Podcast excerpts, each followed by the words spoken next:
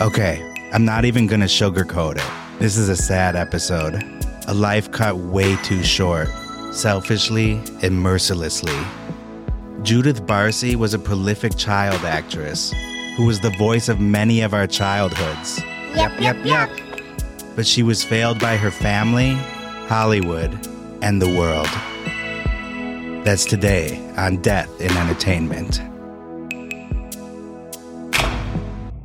Live from Los Angeles, 911, what is your emergency? Here in Hollywood now, two counts of murder. injury and death.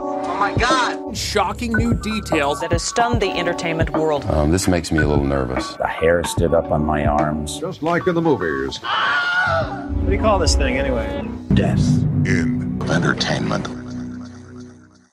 Greetings, Deado Universe. Oh boy, oh boy, oh boy. Howdy. Hi. Boy, howdy. Boy, howdy. The boys are back again. Yes. Mhm. Why we did, we're trying to ask ourselves that same question here. Yeah. Yes. W- What's going on, everybody? My name's Kyle Plouffe, My name is Mark Mulcairn. And I'm Alejandro Dowling. and we are going through the tragic tale of Miss Judith Barcy. Yes. prolific child actress. Yeah. Really? You don't get a lot of those prolific child actresses. Really? Why, what makes you say that? Sometimes they're just all right. You know, they're not prolific. They're just Right. child actors. They don't It's get a up to lot of Mark. work. yeah, yeah. Who's the girl from The Pianist? Yeah, like she's prolific. She The won an Oscar. piano. The, The pian- piano. yes. That's Anna Paquin. She won an Oscar. at Yeah. like ten years old. See, Yeah. that's prolific. Yeah. I mean, she had to see Harvey Keitel's dick. But Oh, Well, we all had hey. to also. yeah. Well, he got his own Broadway show, remember? Yeah. Keitel's dick. That was off Broadway. off Broadway. yeah, way off Broadway. Yeah. And just a reminder, as you can tell, we do have a little fun on this podcast, but the subject matter is serious. Yeah. So we only make the jokes when appropriate. And this is our disclaimer, just to let you guys know that there there will be some shocking things that are mentioned. We will make light of certain things, but we're not really out to uh, be cruel people. But we, you know, it's just the nature of how we do our podcast. you know. Yeah. So with that, With that, let's get in the car and go to July 25th, 1988. Rev it up.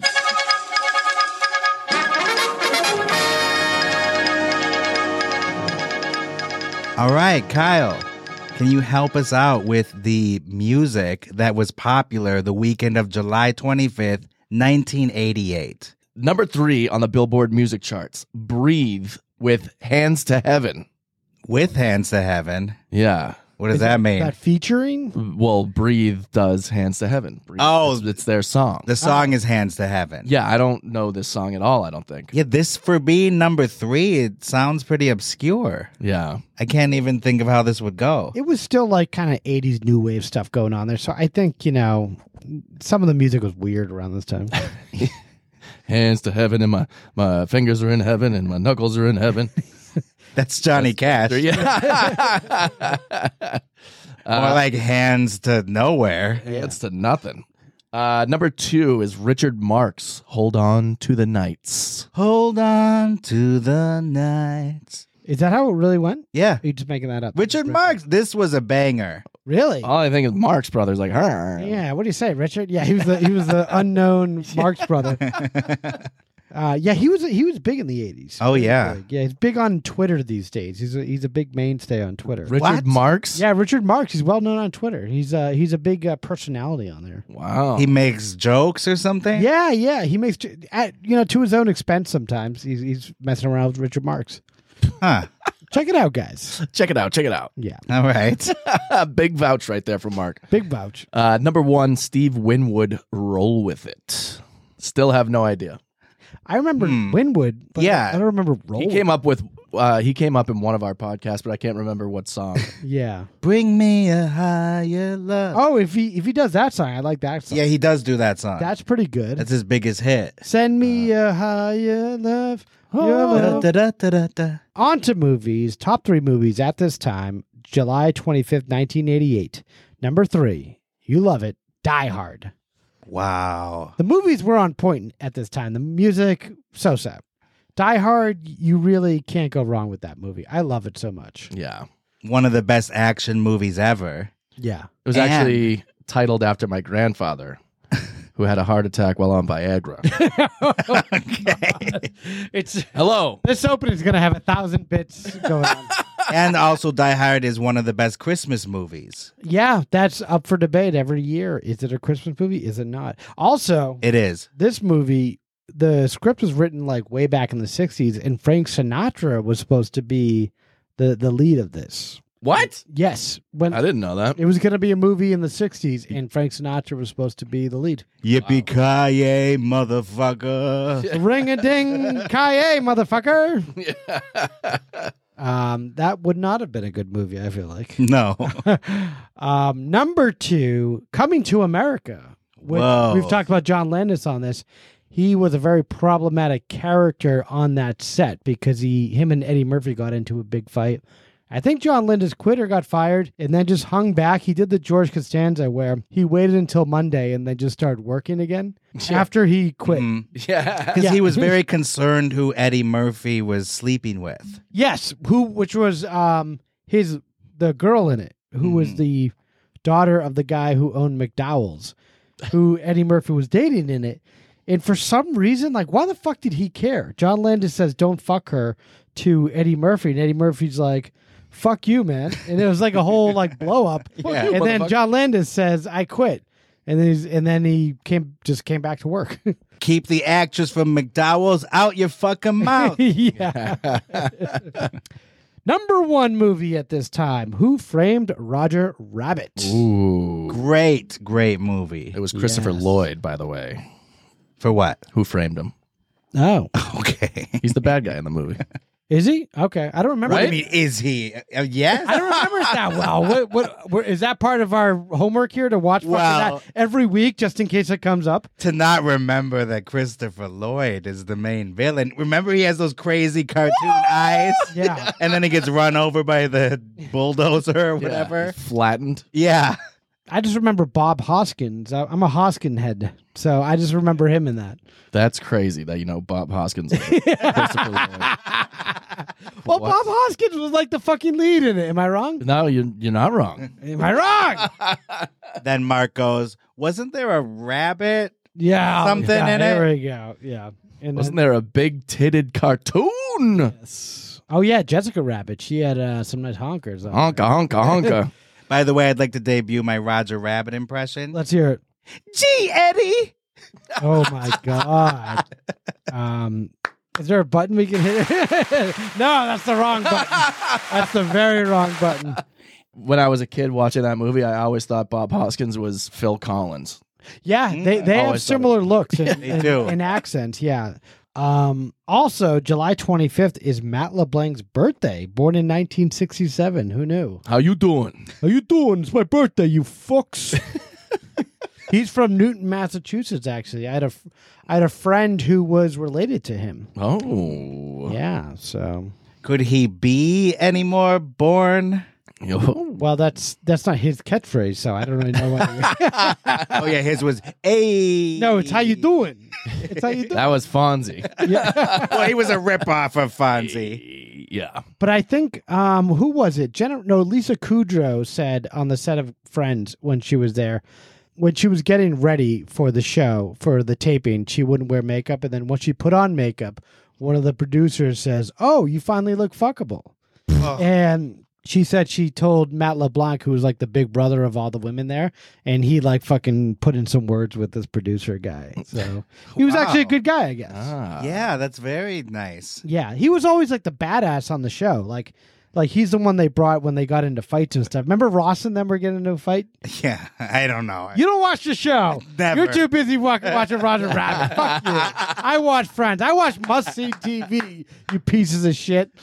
I like how every 90s executive asks, Is she fuckable? Yeah, that came up in the Brittany Murphy thing, Yeah. the swinging '90s where they just I they guess. let it fly. I guess. Boy. Yeah, to be an executive then, no thanks. you had to be a scumbag. Yeah. and speaking of scumbags, Yes. you're about to hear about the ultimate scumbag Okay. as we go into the story of Judith Barcy.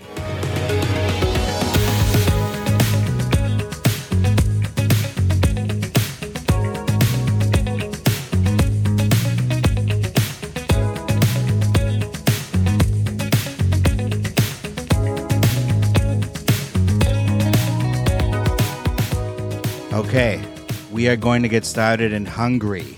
And boy, am I hungry. I could go for something. How about a country? Josef Barsi and Maria Benko were both Hungarian immigrants who fled to the U.S. during the Soviet occupation in 1956. But they didn't meet each other until years later in Los Angeles. Wow. He was working as a plumber and would frequent the bar she worked at. And how would he pay for his drinks, you ask? With $100 bills. Really? Yeah, Where was he getting this money? plumbing. The plumbing biz. I guess it must, business must have been booming. Yeah. Yeah, I guess Yes. yeah, that plumber's crack all over. That's where he's keeping the hundreds. Swinging pipes and business is good. yeah, And then laying pipe That's I right. guess so. after the bar. Mm-hmm. He had some kind of mysterious allure, speaking with his thick accent and, of course, showing off his wealth. Apparently, Maria, the barmaid, was charmed. I'm not sure why. Can we see a picture of him quick? Yeah. Was he look like a fucking monster? A fucking Jeez. absolute fucking sleaze. She said that he was tall, dark, and handsome. Uh, none of that is Yeah. true. You see that guy? he looks like a plumber. He was short, pale, and fucked up looking. yeah, that jacket. He looks like he's wearing Elvis's jacket or something. Yeah. He looks like a melting candle. Yeah, He looks like if Ben Gazzara played him in a movie, they'd have to put ugly makeup on him. yeah, and put on like twenty pounds like Kazara. Face fat. yeah. I don't know how he had such a beautiful daughter, but uh, he is fucked up looking. Yeah, he looks like a monster. Yeah. I think that it must have been that they have that shared experience of fleeing Hungary. Yeah. Well, that makes the most sense. You know, they they know the same people. Like, hey, you remember, you know, Johnny from Hungary? Yeah. yeah, I remember that guy. You know, they d- they have a they have a history. He certainly looks hungry. Yeah, No, he looks full. yeah. I think he looks full. I don't think he's ever seen hunger in his life. he's seen hungry, but not hunger. Yeah. He's never missed a meal. This guy. Hungary, by the way, that's the new country that we've been charting on. So Oh, hopefully uh, people aren't big uh, Joseph Barzy heads out there. None of the Barzy family. Hopefully, not listening to this. We love him. yeah. so Maria and Joseph dated briefly and then became husband and wife. The second marriage for both of them. Really? Yeah. Fool me once. Fool me once, shame on you. Yeah. Fool me twice. Will you marry? No, I'm fucking joking. Joseph Barzy. Will you be my wife? At first, theirs was a happy courtship. He would spoil her with gifts and tell her that they were destined to be together. However, their fairy tale would not last, as the monster beneath the surface would soon rear its ugly head. What is that? Wait, what happened? It was his ugly head coming out. Literally his ugly head. Yeah, he was coming out of a bath. Hey, how's it going? Holy shit, you're rearing your ugly head. Can I get a drink? Let me get a rum and coke. Yeah, he's, he's, he's asking for drinks there. In his own bathroom. Yeah, he was waking up from a vodka infused slumber. I almost drowned myself. That ever happened to you? Let me get a rum and coke. We'll talk about it. It's actually likely that the monster was better looking than him. yeah, exactly. Can we just stick with the monster? Yeah. that other guy was fugly. You're scaring our kids. Seeing that come out of the water, it's like the fucking Loch Ness. He steps outside, the birds come out of the fucking trees. Yosef, more like no Seth. Joseph, please. the cops knock on the door. We got a we got a report of an ugly guy in there. You got a report of a monster rearing his ugly head? Very ugly father. Wait, that's something you can call the cops on? Yeah, well, yeah. yeah, well, these days, sure. Officer, he's eating again. Yeah. Uh, sir, you have a little too much to eat tonight? Good. He's distracted. Leave. They shine the, the flashlight in his face. In his mouth. we know it says all you can eat, but come on. The first, this is a written warning we're going to give you for being an ugly father. Your intestine is about to explode. Yeah. So Yosef had a rough childhood and would fly into a fit of rage when asked about it. Wow. So if you said, "Hey, how was your childhood?" He'd go, "Fuck you!" what the fuck? Flip a table. yeah. he often said he came from no one, so hated his parents and family. So, like an orphanage, or just like he just He- felt like he was never cared for. little is known about him. That's what they used to say for the Ultimate Warrior when they announced him to this to the wrestling ring. They would say from parts unknown, Yeah, and that's what this guy sounds like he wants to be from. He was on the Anthony Bourdain show. Yes, nice. nice. That's him. yeah. Oh, I keep getting the applause today. I know we're hitting the wrong button. We got to reprogram. Yosef's rage was off the charts, and he would often get into physical fights with anyone who got on his nerves, including women and children. There's at least one instance where witnesses say he attacked a child for asking him to repeat a question. Excuse me, what did you say? What is he asking a kid anyway? Directions or like financial like questions. or Hey something? kid, you think I look like a monster? Yeah. Can you repeat that, sir? Do I look fat in this very tight sweater? does, that, does my wife love me? hey, kid, can you run and get me a lotto ticket? Yeah, What was that? What's that, Mister? Ah!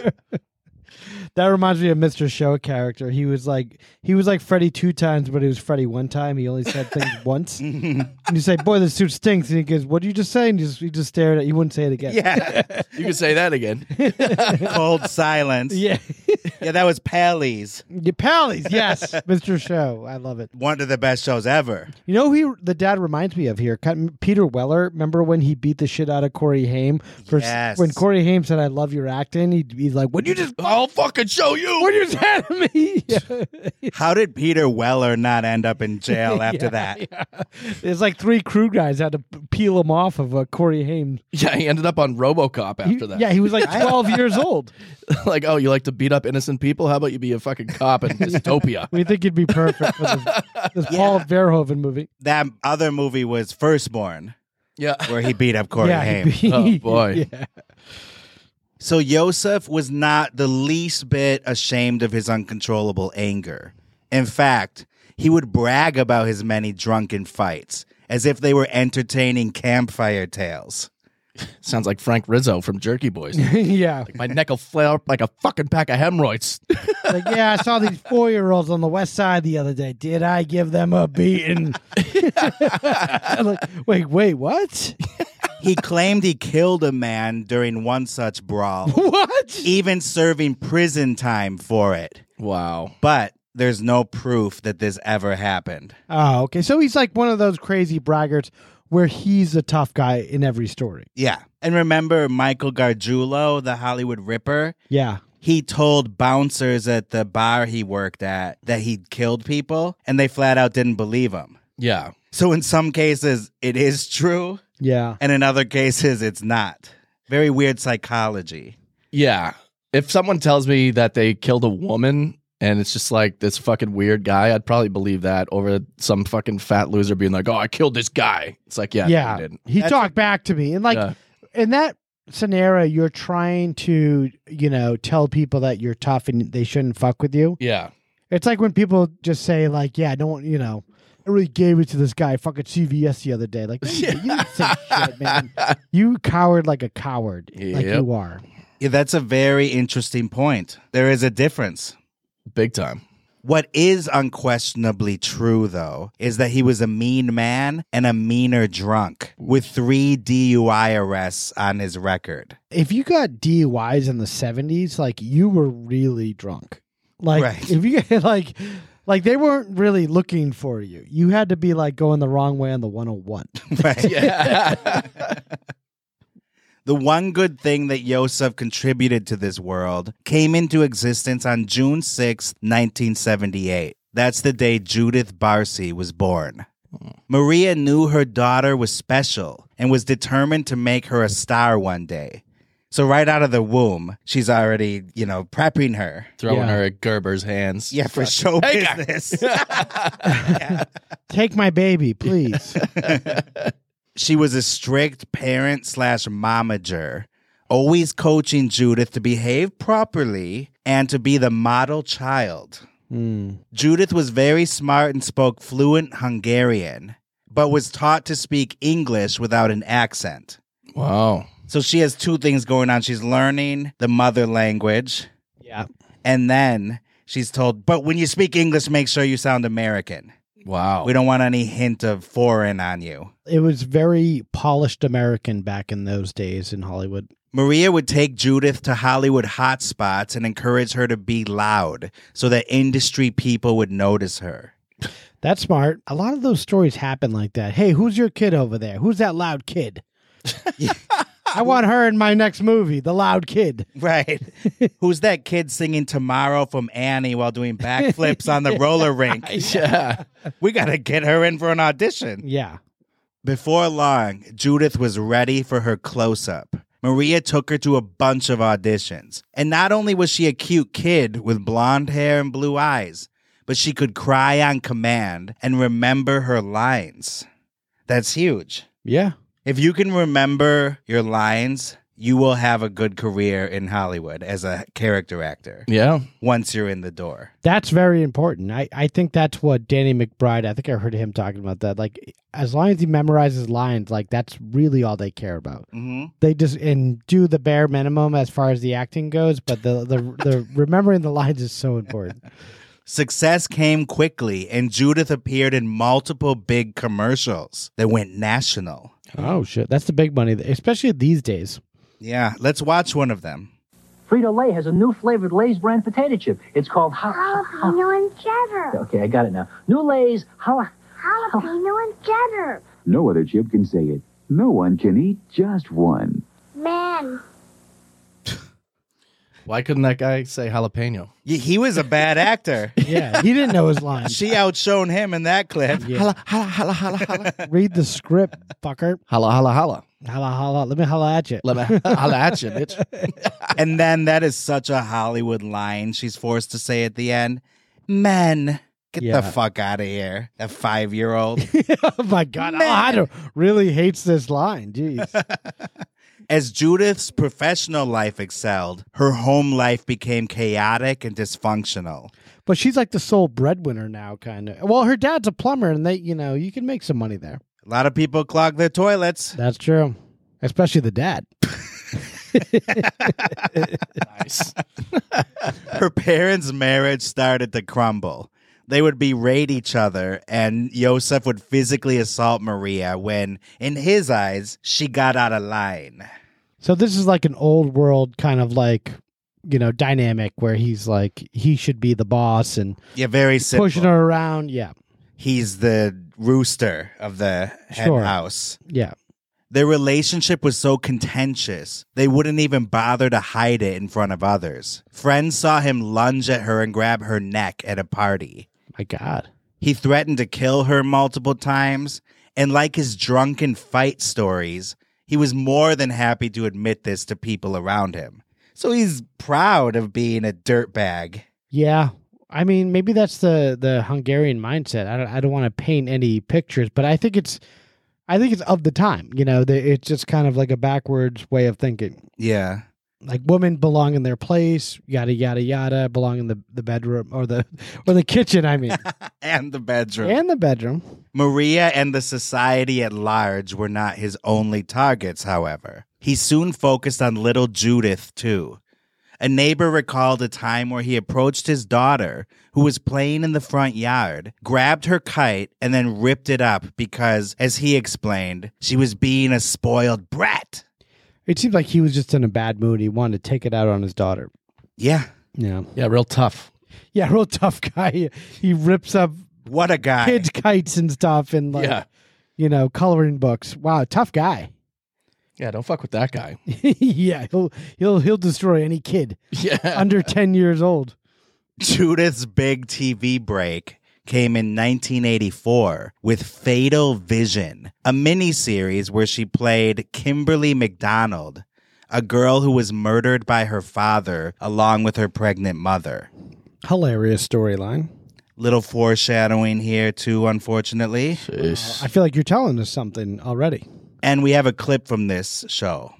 So this is a flashback in the Oh, miniseries when she was alive. How about the zoo? Can we? Right away. Now you just go get your sweater. Hurry up. Someone's in the kitchen with Dinah. Someone in the kitchen, I know. Someone's in the kitchen with Dinah. Got a cute voice. Kind of ominous in that clip. Yeah. Really? Well, again, I know. Well, because it there's like an echo. Someone's oh, like they're, It's- they're literally trying to tell you something Yeah. bad's going to happen to that kid. Well, she's already dead in the miniseries, so that was a flashback to when she was alive, and then it's about how did that happen and did the dad kill them? Jeez. So it's kind of like Twin Peaks, maybe. Very dark, yes. The cast and crew noted how polite, thanks to Maria's coaching, and professional Judith was. After the success of the miniseries, she got an agent named Ruth Hanson, who kept her as one of the busiest child actors of the 80s.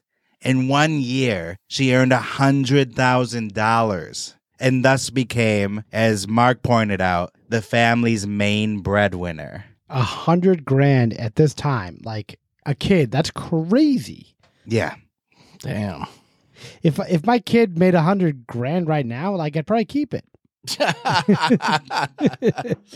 you can live a lo- home a little longer there. kid. All right, someone bought a little more time for them. Yeah, you just got yourself to second grade, kid. Congratulations, but don't get used to it.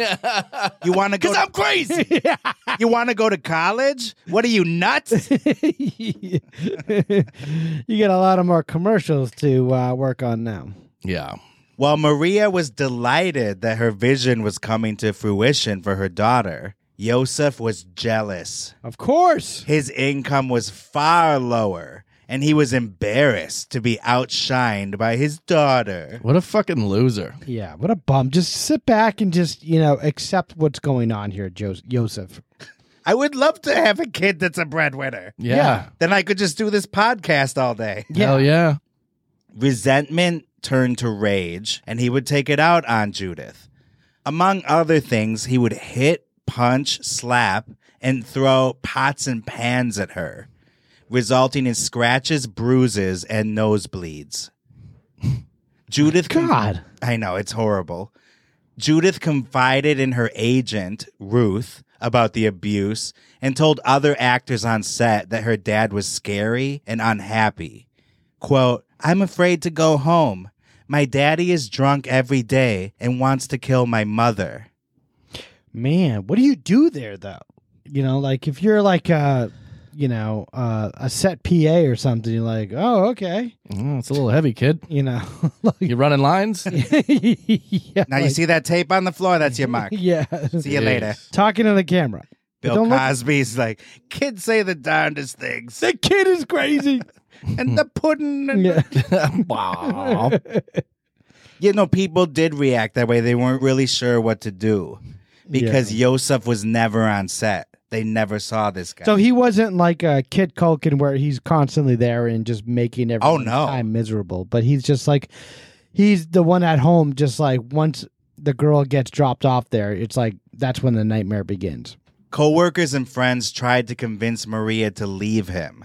One person even offered them a room in their house to escape Yosef, but Maria declined, stating that such an action would make the situation worse. And by the way, mind your own business. Why don't they just get a you know, a room at the Chateau Marmont or like a hotel or That didn't work out so good for John Belushi. no, but, but or like an apartment somewhere. Anywhere. Anywhere. Go to La Quinta. Go to La Quinta, yeah. They have a continental breakfast. Oh, Sure. Cozy. Yeah, they got they got free ice. Free HBO. Yeah, there you go, La Quinta. Remember in the 80s and 90s, they would advertise free HBO, like, whoa, Yeah. if Yeah. you stay here, you can watch HBO. Yeah, you can watch John from Cincinnati. People's dads on the highway just be like, "Oh!" holy shit, It's like a firing auto wreck. Ah, HBO! another- we gotta stop this La Quinta. Like the, that's the coroner's like seeing the body.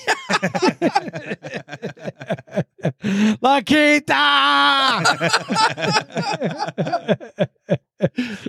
In December 1986, things finally came to a head when Maria called the cops to their home in West Hills and told them everything. West Hills, wow, they were way up there. West Hills is far. Yeah, it's west. It's west and it's hills. It's out west. It's out as west. They say Go west, son. at the end of the earth. Yeah. where the sun sets. so, what did the police say? Nothing.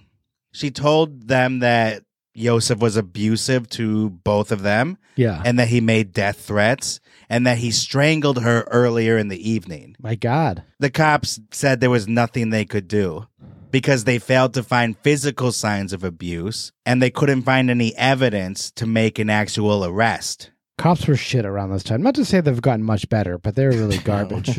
Kyle, any thoughts on that? Nothing to add. Mark just nailed it. yeah. Maria was disappointed and felt helpless. In her opinion, the police were disinterested in helping her and Judith. But even though their visit that night didn't result in an arrest, Yosef seemingly turned over a new leaf. He said the incident was a wake up call and used it as an opportunity to quit drinking. So that's What a nice, guy. right? What a guy. But did he? That's kind of cool. Yeah. As long as he did, Well, not exactly. he cut back. this new leaf would only be temporary. This new leaf would soon fall. He's really hitting it hard on the leaf uh, talk here, Kyle. this new leaf would turn red and then shrivel up and die before the winter's chill. Yosef put on a facade publicly, apologizing for his behavior to friends and family, telling them he wanted to be a better man. He painted a picture of home life where dinner was rarely cooked for him, and he would often return from a day's work to a dirty house. Also, that Maria was stubborn and impossible to deal with. I mean, I would never believe anything this guy says. He's the one that says, "Yeah, some guy told me off and I murdered him." Like, okay, I would never believe anything that person ever said again. Some people did believe him. And well, it was hard to like confirm things back in the day. Then, like, say if someone like you know says these crazy things, they're the toughest guy in the world. They murdered this guy, you know, in Hollywood the other day, but. There's no way of like, okay, I believe you. If you're like, if me and some other guy is at a bar and he's t- saying shit like this, I feel like I can smell a rat, but some people cannot. Yeah. And with the old fashioned lens on, people are like, oh, so she's not taking care of you. Yeah. And women should be taking care of the men. Right. Yeah, and that's the even though she's the one that put together this entire money making scenario with the daughter, in which they're they're living very comfortably because of the wife's idea. Yeah. It's ridiculous. I hate this guy. Let's kill him. He's on the shit list, I think. Oh, big the time shit list, is getting bigger and He bigger. is the shit list. yeah, he is it. Yeah. So some people were buying his bullshit and convinced that Maria was not giving their marriage a proper try. In reality, Yosef continued to abuse Judith and Maria verbally and spit out the usual death threats. So the violence stopped, but he kept berating them and ridiculing them. I mean, it, I wonder if this guy is like Tony Soprano, like I'm gonna freaking kill yous, you know, like or or if he's like really like he's really mean to like viscerally angry. He's he has plans to kill these people. Oh, he means it. really? People weren't sure. It seems like he's very serious about killing innocent women and children, but when it comes to like real dangerous people, he's hands off. I'm sure some people thought they were just hyperbolic statements. Yeah, like that. That's what I mean, like a hyperbolic statement or something like that. His resentment of Judith's career worsened. The stress of her dad weighed heavily on her. She continued to break down in between filming her scenes for various commercials and TV shows. Her coping mechanisms involved plucking her eyelashes Oh no! as well as pulling out her cat's whiskers. Oh my god! What did the cat do? Yeah, leave the cat alone. And she would binge eat, causing her weight to fluctuate. Really? hmm I mean, Very sad. yeah, that is crazy for a little kid like this. It's Mhm. just not uh, not cool. No. Another problem was her height. she was not growing as fast as other kids her age. Yeah. Around nine years old, she was only three feet eight inches. Wait, and nine years old, she's Mm-hmm. three feet. That is short. I don't know what is the proper height for someone that age. Maybe like six feet. yeah. I'm not good with Seven, numbers. eight, who knows? Yeah. N- But it's short anyway. Yeah. To help literally boost her appearance, she started receiving costly hormone injections on a weekly basis at UCLA. What? On top of it, her hectic schedule caused her to miss school a lot, and she was thus not able to make many close friends as a result. Yeah. This is what happens with a lot of these child stars. They don't really get to have a childhood. Yeah, they seem so cool to anyone that's not in the business, but they're getting No, but the school, put through the ringer. the schools I go to, sometimes it's the opposite. Sometimes the kids are equally. They're, they're like the dad Yosef here, where they they're jealous of Mhm. someone who's doing crazy big things. Like Mila Kunis said similar things. Like she didn't have a lot of friends in school because she was a child actress and she was Ukrainian, so she was coming from like um kind of a similar point of view. Hungary and you know in Ukraine, I know are two different places, but I think it shows you that it's based on the family because her dad was very cool and her mom was very cool. Right. So it's really family based. It's not like some you know cultural thing, really. Yeah. And then think of someone like the kid that played Anakin Skywalker in Phantom Menace. Yeah. The movie was universally panned. Hated. And then he goes to school. Hey guys, what's up? He's going to get stuffed into a locker. Yeah. On a massive level, he's suddenly bullied for not only being a child actor who they're jealous of, but the star of a movie that they hated. That bombed. And all these kind of nerd parents are like, kill that kid because he ruined our Star Wars. yeah, they support it. yeah. They high five the bullies. Yeah, they probably give him brass knuckles to go into school with. Somebody kill that kid. Yeah, get that Anakin motherfucker. The principal is like, "Who let him out of the locker? yeah. Bring that do-gooder to my So office right everyone- now." Everyone's on board with this. but he's- George Lucas Yeah, George visits. Lucas, He's like, "All right, where is he?" Even though he wrote it, like what the fuck? He puts a padlock on the locker. But the ki- but Anakin's basically uh Darth Vader, right? mm-hmm. Yeah. Yeah. So yeah, Eventually, yeah. So he has it coming because he's gonna be a monster anyway at some point. But at least Lucas learned from all the bad reception and hired a good actor to play the rest of Anakin in adulthood.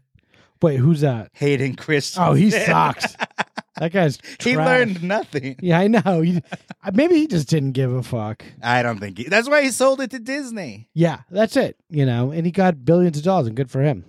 And then also thinking of child actors in general, I really wonder, even on the best production where they're treated like angels Yeah. and well protected, I still don't know if it's good for the kids' mental health. Because I think back to Brad Renfro being in The Client, perfect casting, but then Joel Schumacher made the comment, I hope he gets out of this thing okay, really? this whole experience, yeah. because it's such a whirlwind. What Brad Renfro? Yeah, but it, I think he was referring to just being thrown on that world stage and all Yeah. the pressure of being a successful young actor. Well, but I think he knew he had a interesting background. That's why he was chosen. Actually, when you have those rougher backgrounds, that's why you're like chosen for these roles. Yeah. And you know, it's a 50-50 split. No one knows what the hell's going to happen in those scenarios. And you know, with this, I, I still don't know what happened to this girl. Yeah. But Well, her her family life is rough, but she could still make it out of there. Um, I am I'm in I'm in real time rooting for her in this story that you're telling us, and but I don't know how it's going to end. all right. Well, I guess we can keep chugging along. Yeah. So I mentioned she was a very busy child actress. Yeah. Busy, busy. Listen to some of these credits. So she did Knots Landing, Kids Don't Tell. She appeared in the Twilight Zone revival series. Wait, what? Yeah, that's a great series, by the way. Not the movies that No. we talked about. Okay. In 1985, there Gotcha. was a revival, and it's very good. okay. In fact, one of the writers went on to create Game of Thrones. Oh. With David Benioff? No, what's his name? Oh, David, the George other dude. R.R. Martin? Yes, him.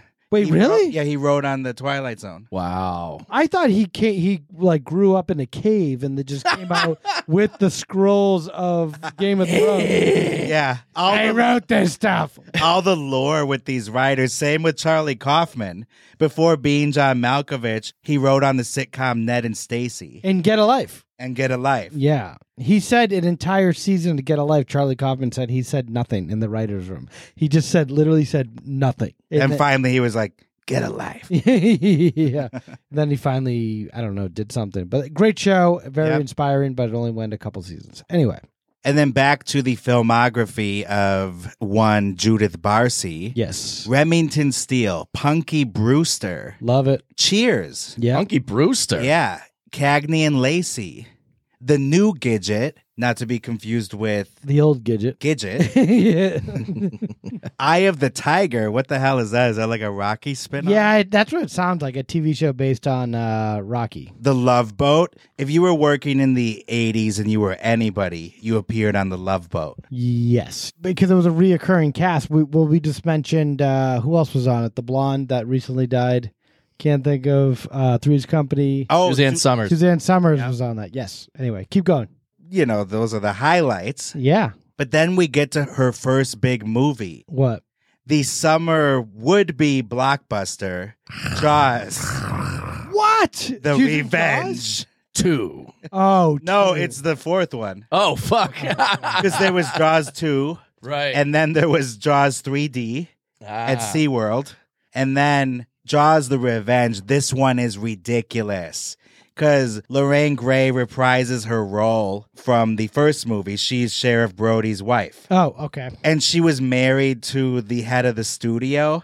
So he gave her this picture to star in. It's just her this time. Yeah. The character of Brody is long dead. And so she's just continuing the family legacy. But wouldn't you know it? There's a shark that's after her because Roy Scheider killed his uncle in the first one or something. Ah. so they actually attribute human characteristics to the shark in this movie. It has actual revenge. yeah. Yeah. It Well, but- is awful. Because that developed over time because the original Jaws was a little more intelligent than your usual shark. So maybe it's just the metamorphosis of this whatever breed of shark, which now it like hey, I'm not your average shock over here. yeah, you kill yeah, it's it's like getting tattoos of revenge against people. It's like Robert De Niro in um in Cape Fear just getting tattoos on his knuckles. and I said Lorraine Gray, it's Lorraine Gary. Ah. and she was married to Sidney Sheinberg. Yeah. So that's how she got this movie. Go And it get was, your Scheinberg. it was a big. But I told you, flop. I don't do Scheinbergs anymore. Scheinberg no more. Michael Caine won an Oscar, and he couldn't accept it because he was filming this movie. What? What a bad decision. Why did he do it like Alfie 2 or something? and in one scene, he is thrown off the boat into the water. Whoa! And then they pull him out, and one shot later, he's completely dry. So not the best production here, but yeah. I'm sure it paid well. and we have a little clip.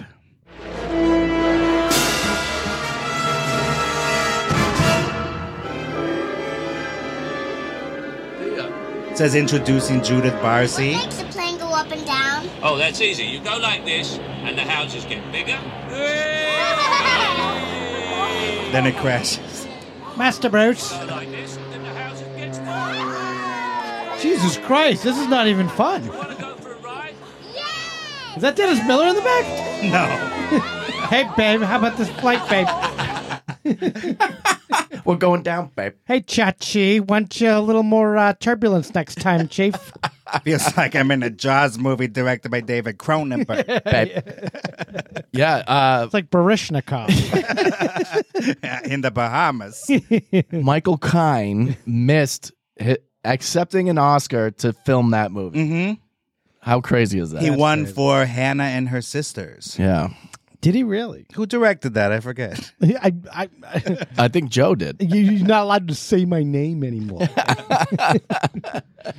they shot this movie in the Bahamas. There was an incident while Judith Barcy was packing to go. Her dad put a knife to her throat, threatening to kill her and her mother if they didn't return to him from the shoot. And then when they traveled to visit family afterwards, Yosef called Judith and reminded her of his threat. So they quickly returned home. And one actress was so disgusted by Judith's treatment, she quit the business. Wow. Because she thought, how could an industry allow this to happen to a little girl? And the industry's like, get in line, pal. I know. Yeah, this is one of many. This is like, this is years after your your buddy there, the, the first Disney you know star who. who oh, who, my buddy who got chewed up and spat out. So like this Bobby been a Driscoll? long history. Yeah, Bobby Driscoll was like thirty years before. So Disney, Peter Pan. Yeah. Yeah. Died in a coffer's grave. in Manhattan, Yeah. Well, that part's not so bad. Yeah. good. great city. New York. yeah, this is pre 9-11. Concrete jungle where we will bury you in an unmarked grave. Now you're in New York. And that actress that quit the business, possibly Fritzy Jane Courtney. Possibly. But I'm not saying anything, okay? Yeah. Okay. She was on the Fritz. Oh, God. She's on the Fritzy. Interesting. That's a Okay. better one. And then I have kind of a loaded blind item to go with this. Whoa. How do I put this? Barcy was possibly passed around by a No. Uh, famous producer. Oh come on, man! Really? Jesus. Uh, But that's allegedly, supposedly. yeah, but now we got to figure out what producer. I can't name names. Oh, don't even tell There's me. some guesses, but I don't feel like throwing that out there. Is, it? Huh? Huh? No, no, Is it a certain celebrity? no, it's not. It's not. It's a producer. Oh, so now you're saying I'm not a producer? yeah. Speaking of Manhattan, No, it really. Oh, you guys are sick. oh, so I'm not a producer? Okay. I'm ju- I'm just a writer. Director. Jesus. I'm, a, I'm a loser. Talk about slander over here. I'm not. We didn't say a name. What are you talking about? Yeah. What are you talking about? We're just talking. yeah. Hannah and her sickos over here. You know, we're, Hannah and her bossies. we're sweet and low down over here. Jesus. All right. Now that that's covered, Yeah. her next project, because Jaws, that was a big thing to get, you know? sure. movie didn't do so well, but actually, there's one review that is the only review to give it a good mark. Mm. Hey, Mark. Yeah, I thought I was the only good mark here. Yeah. Hey, what do you say, huh? Speaking of Mr. Marx Brothers, I get one right in. Who's on Mark? yeah, who's our Mark? That's what I'm asking you. Mark's on third. What? Mark's on third. So, the only good review that can be found of Jaws the Revenge comes from The Bee in Danville, Virginia. the B. And at the end of the review, they called Judith Barcy terrific. Kid's terrific. Get out of here. Moving on to her next project, The Land Before Time. Oh man. She did the voice of Ducky. Ducky. happy go lucky Sarah Saralofafa. Can you say that word, Kyle? Serophilis. Oh yeah, Sarophilis dinosaur. Yeah. And we have a clip. Oh man. Before we This get to is one the of clip, saddest though- clips. Yeah, the log line is an orphaned brontosaurus teams up with other young dinosaurs in order to reunite with their families in that whole dinosaur land. I am not a long neck. I am a big mouth. But I am all alone. I am. I lost my family in the big earthshake. Um, you want to go with me? Yeah. Oh. oh yes, yes, yes. I do. I do. all right. Come on. my name's Littlefoot. Mine is Ducky. Yep, that is what it is. Yep, yep, yep. So that was her big catchphrase from that. Yep. Yep. Yep. Yeah, because you said that earlier in the podcast, and I was like, I know that's a catchphrase. I'd never heard of it though. What were you doing in the 80s? I don't know what I. Fingering chicks. Yeah, You weren't watching Friends yet. I was smoking cigs and shooting guns. I was hanging out with Yosef. I was shelling out hundreds of bars. I tell you. Christ. Uh, Yeah. And so that was directed by Don Bluth, who is the poor man's Walt Disney. Yes. He used- Troll in Central Park. Oh God. He used to work for Walt Disney too. Wow. The studio, not the man. Not to be confused with the Bluth family from Arrested Development. Yeah. Right. Which is the only true Bluth family. yes, in my opinion. yeah. And so he branched off and started making his own movies, and this was extremely successful. Bluth's style was known for the rich imagery and the hand drawn look to it. Yeah. And then also dark, dramatic themes. Because as you could tell, that is a very sad movie. Yeah. Powerful. It's a death that'll rock your world in that movie. Yeah. And this was part of your childhood, right, Kyle? Yeah. And Pizza Hut had all the collectibles. Yeah. yeah. You could pay a dollar and you could get Ducky. I'll buy that for a dollar. Yeah. But I want some change. Yeah. Give me some change, please. And so she knocked that role out of the park. And so Bluth then cast her as the lead voice in his next production, All Dogs Go to Heaven. With Burt Reynolds. Yeah, I feel like my parents should have been taking me to these movies, but they were taking me to like Beverly Hills Cop instead. Well, that was when, pretty when good. I was a kid. Yeah, uh, great movie, but like still, I should have been going. I should have been getting more proper uh, animated Disney movies Well. shown to me. Not Disney. Oh, yeah, this wasn't Disney. That's not Disney. Oh, it's not. What? Is, No. No, remember he branched off from Disney and started making his own. Wait, Oh, so okay. All Dogs Go to Heaven is a Bluth production too? Yes. Oh, wow. So no relation to anything Disney or any No. of those big studios. In fact, he teamed up with Spielberg for Land Before Time. Oh, wow. so it was like DreamWorks before it was DreamWorks. Amblin. Amblin. Okay. I Yeah. Gotcha. wow. And they beat Disney at that time because Really? Disney, it was before the Renaissance, as they call it. Disney was doing movies like The Black Cauldron, which were financial flops. Yeah, Disney was like fucked in those days. Yeah. Like they were doing garbage. But they had all this old IP that they weren't utilizing correctly. You're fucking garbage, Disney. yeah. Yeah. From me to you, you garbage. Yeah, the hardcore Disney heads were like, You ain't done a good movie since Steamboat Willie. You fucking loser. You bums. I'm all ambling all the way. During the audition for All Dogs Go to Heaven, Judith was asked to sing, but broke down in tears and became inconsolable. Incidentally, a woman named Lana Beeson ended up doing the singing for her character in the movie.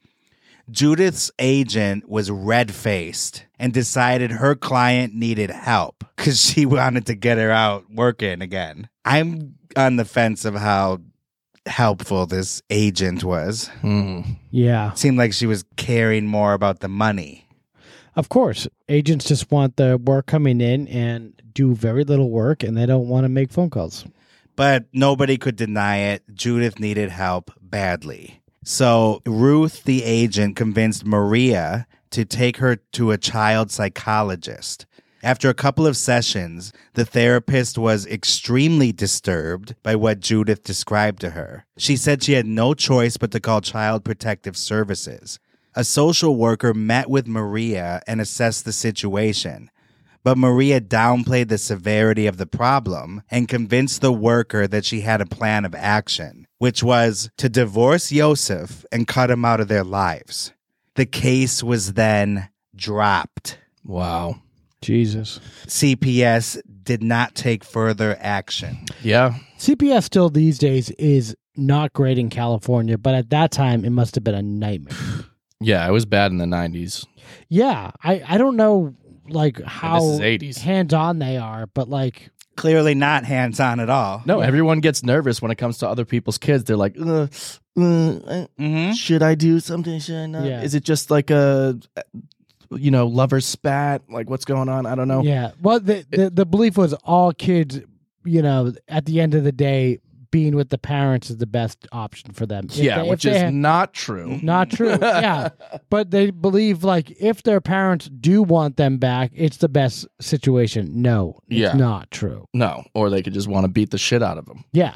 like, And by this point, think of how many witnesses there had been already, yeah. dating back to the 70s of Yosef's behavior. Yeah.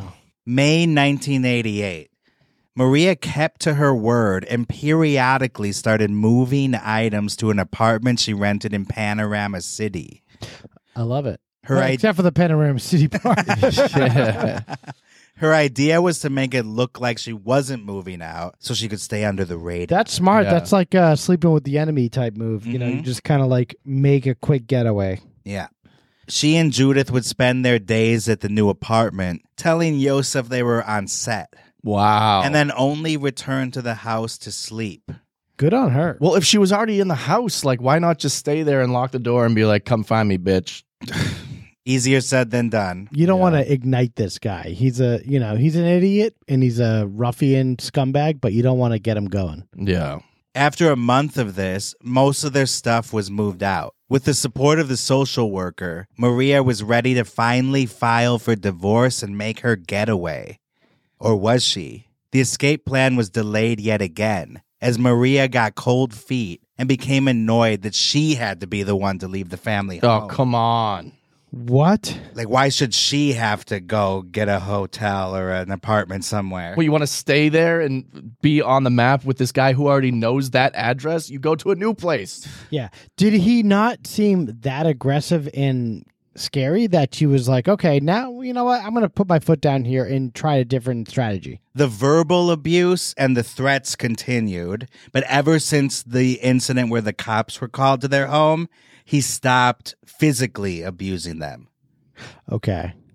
I mean, that's not great, but like maybe she thought he was all talk and like full of hot air. Right. Yeah. Although I'm not so sure about that because that's why they need to escape. Mm. Hmm. I believe that's what I'm saying. There's so many witnesses to his behavior and his threats. It's not all hot air. I mean, there were real bruises and injuries. Yeah. It, it's just so clear that he's dangerous, which is why they're pretending that they're going to live there forever when they're actually trying to escape. Maybe he's so bipolar, though, that you like some days he's like, oh, he comes down and he like seems like a normal person and you never know what you're going to get with this guy. Well, that's the thing about abusive people.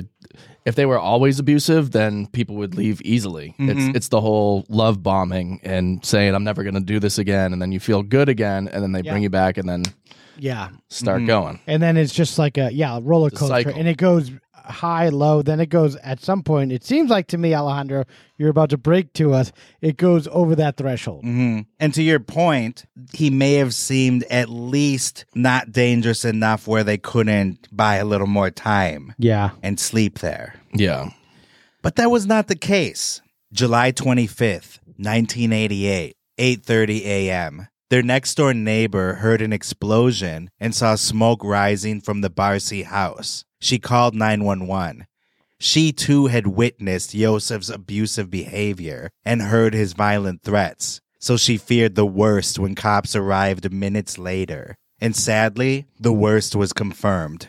A fire had destroyed most of the interior of the house. When the smoke cleared, cops found three dead bodies. Yosef had walked into Judith's bedroom and shot her in the back of the head with a 35 caliber pistol while she was asleep facing the window. She was only 10 years old.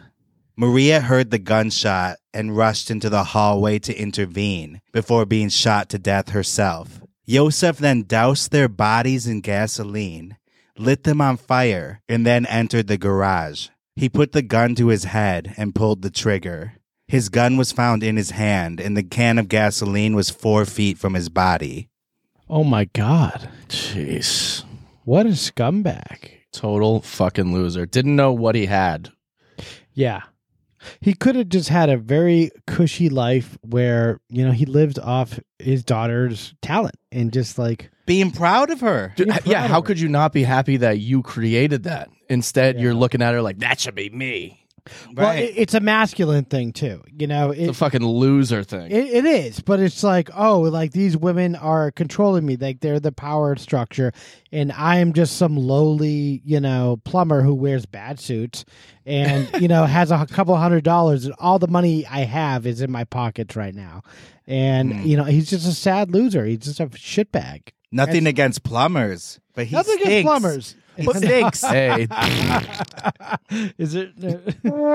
I don't know whether I'm getting applause yeah. or we should, what. We should get a toilet flushing. No, but plumbers, dude, they can make really good money. You I can don't make understand. bank. He was making good money. Even- so it, yeah, even better. But he wasn't making a hundred thousand, which is crazy because No, but also plumbers you- should easily be able to make that. Yes, they- exactly. easily, especially back in the '80s. You could still make a hundred thousand. Clearly, he's, he's not good with clients, and he pisses people off. Yeah. he doesn't get repeat business Uh-huh. or word of mouth. yeah, he must have the worst butt crack in the world, and nobody Yeah. wants to see or smell that. He again. must be all crack, no, no fixing, And in the 80s, no sizzle. they were all eating taco flavored Doritos and Chuck E. Cheese. Yeah, So they had a lot of clogged toilets. Yeah, nice. Yeah, Real. well, they did. Yeah, this the sizzler was hot around then. That was back when Jay Leno was hawking Doritos. on hey, you TV. know, hey, make more. uh, I, I know. You Never heard of this? Yeah. Cool Ranch. You see this guy's crack? Hey, Kevin, you hear about this guy's crack? hey, hey, uh, Bigger Dave, than the opening to Land Before Time over here. You got any more crack? The DEA is gonna show up. it's like more, you know what I mean? more crack than Jaws Four over here. more crack than New Jack City. New Crack City. New, New Crack City. I heard about being the butt of the joke, but this is ridiculous. But this is the butt. Hey, Dave Letterman, do you mind if I take your job? hear about this?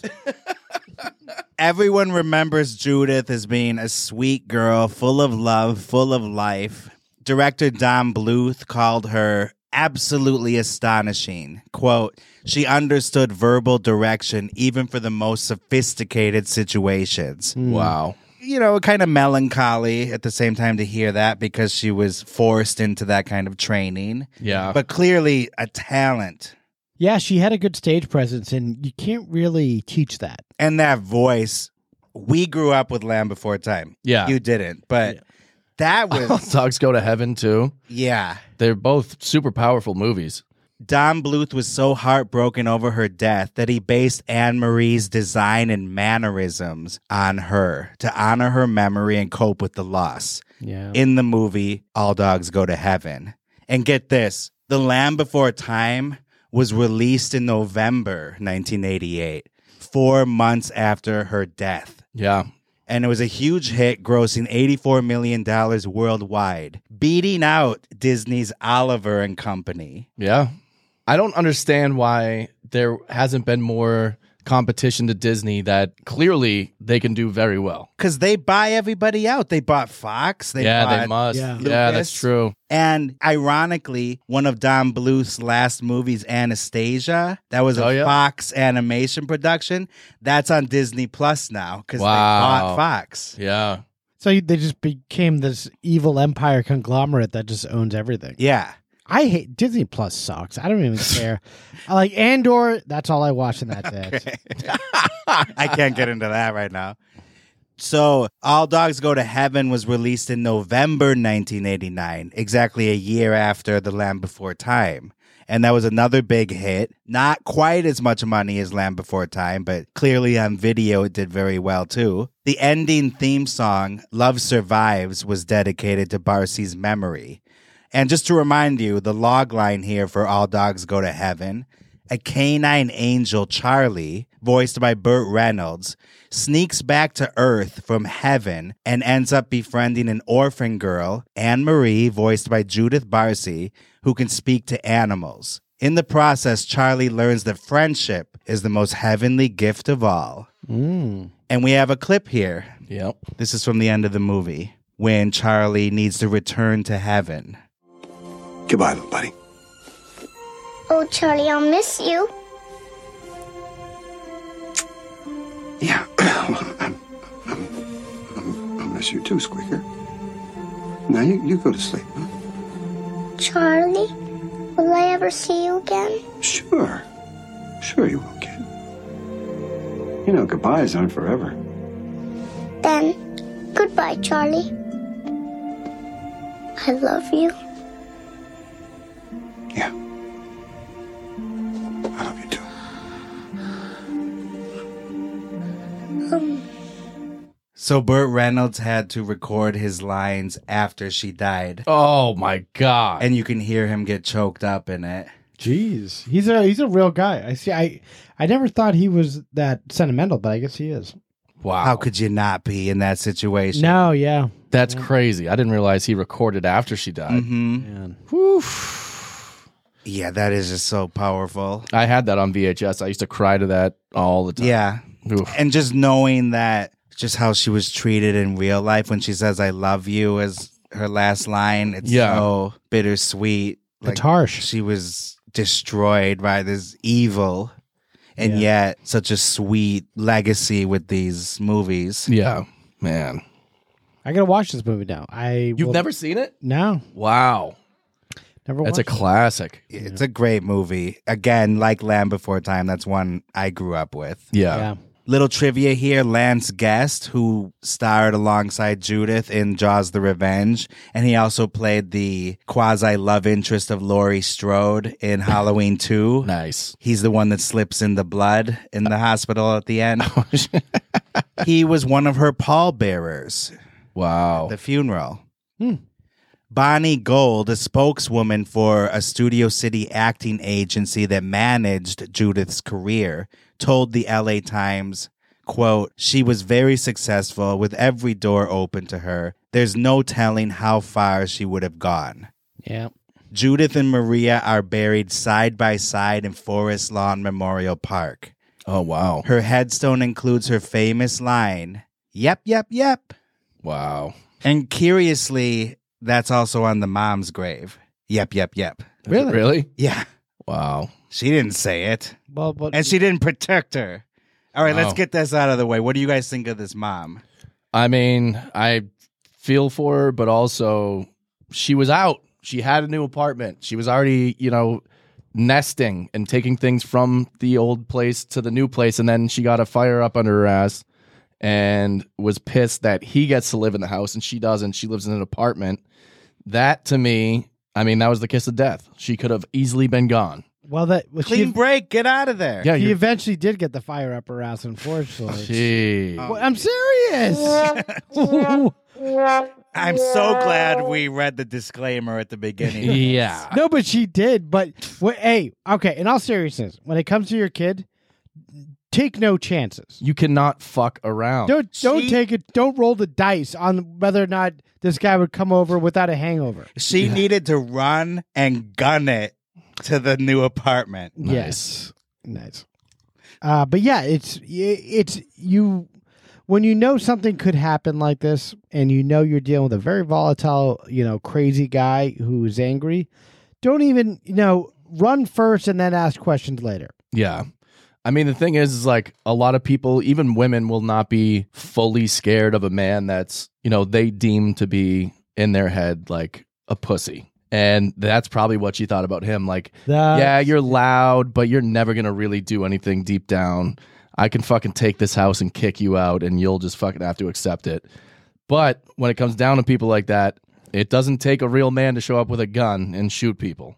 Yeah. And sometimes, But we're not a trying lot to of times blame, that will happen. We're not trying to blame her, and I'm not. No. trying to blame No. her. I think she just, I think she had men in her life uh, who did talk a lot, a big game also, and she maybe she anticipated it. He'll he'll just burn himself out and then come back and it'll be fine. Yeah. Blame isn't the word, but it is unfortunate that she couldn't take Judith out of the situation. Yeah. Yeah, If she's being that badly abused, but she didn't I'm have a sorry. mom close. You by. need to risk whatever will happen to get her out of that dangerous Yeah. scenario. Yeah, you don't think about yourself in that situation. You think about your kid and what's best for them and take them the fuck away from whatever's happening at home. Even get out of Hollywood, go far away, lay low. And this is the fucked up part. She's so worried about him living in the house.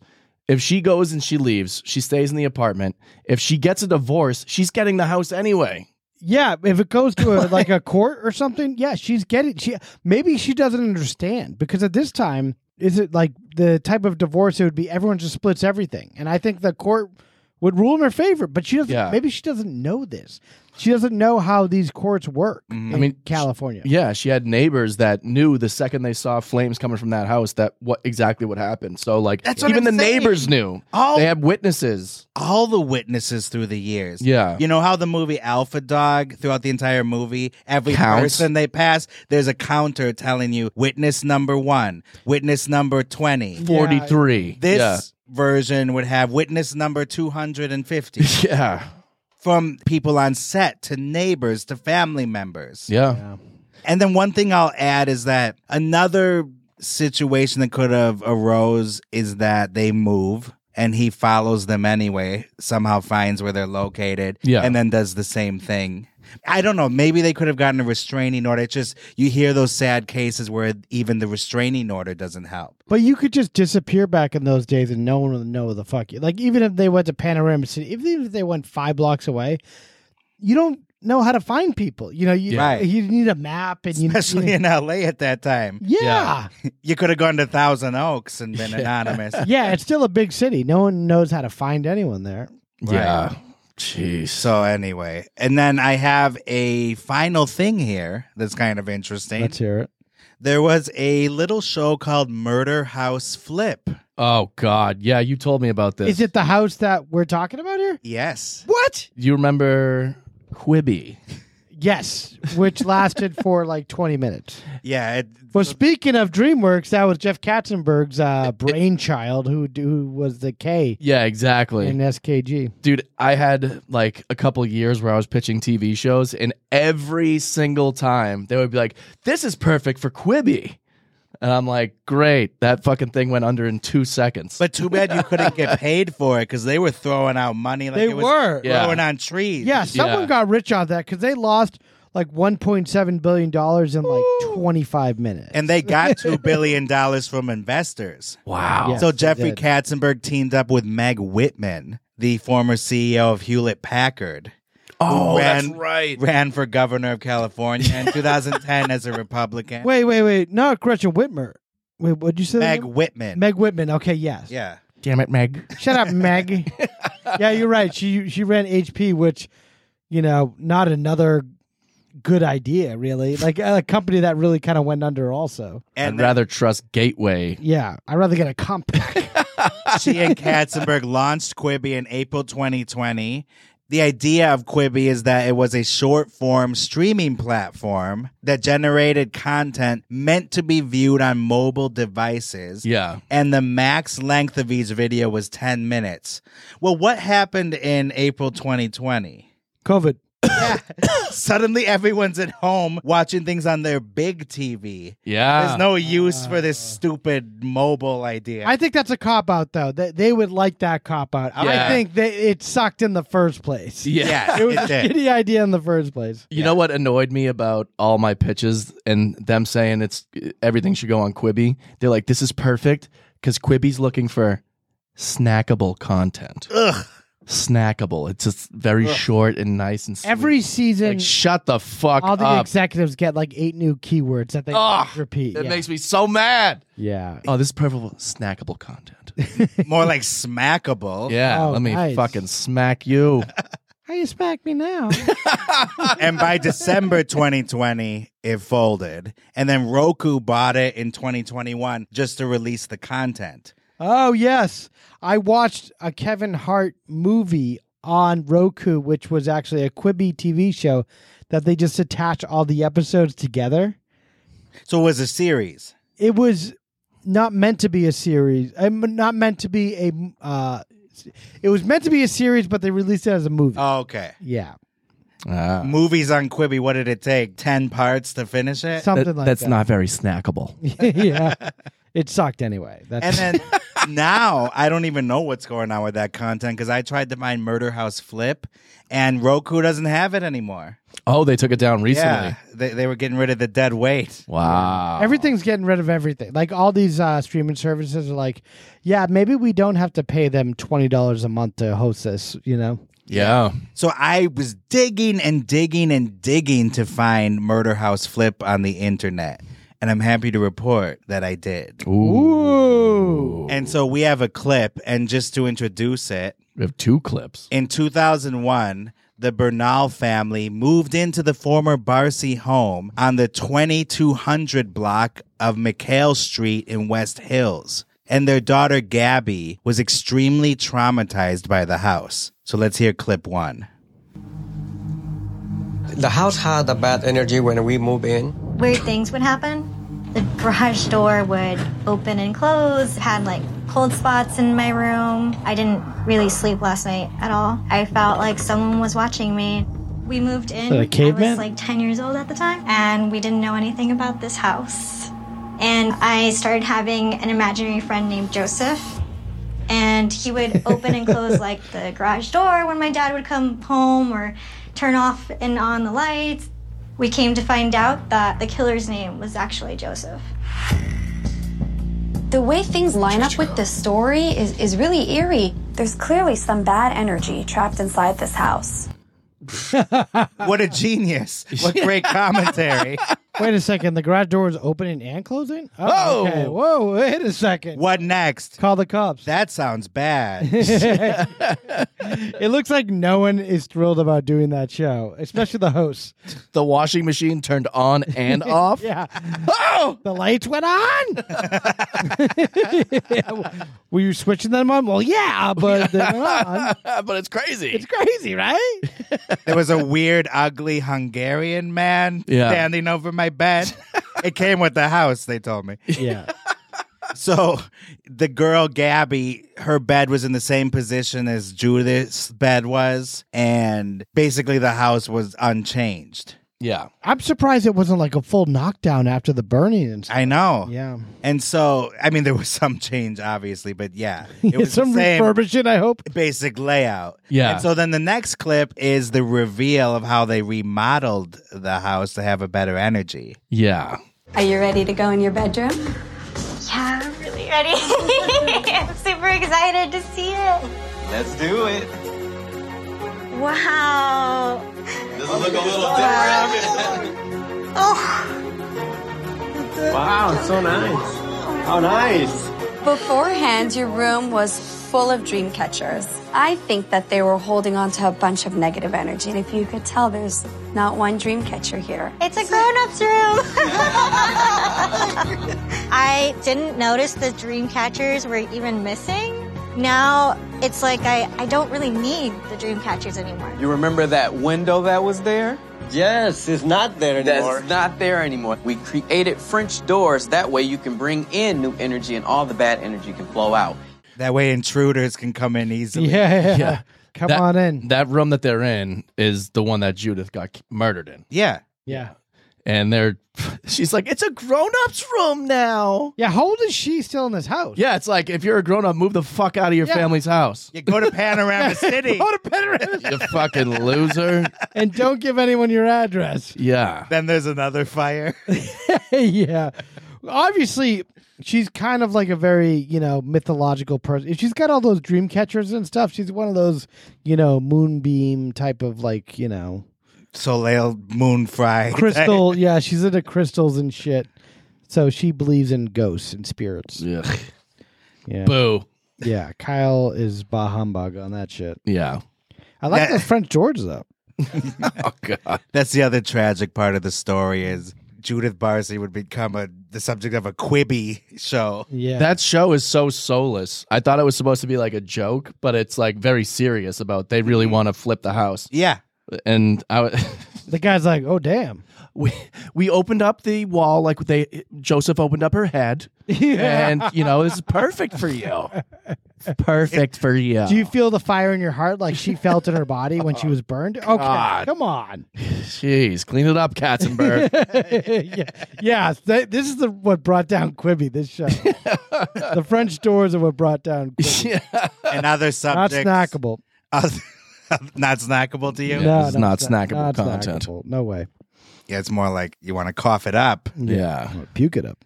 Other murder house flip subjects. Dorothea Puente. Hey, I went to that house.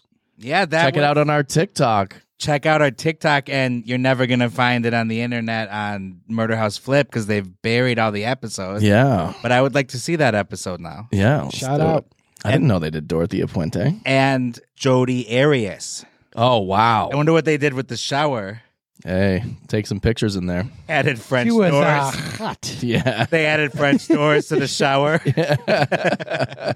so yeah, that is everything. Final thoughts. Ugh, Judith Barthy. Barthy. I find my from Barcelona. Judith Barcy, man, she was failed on so many levels. Uh, I feel so horrible for her.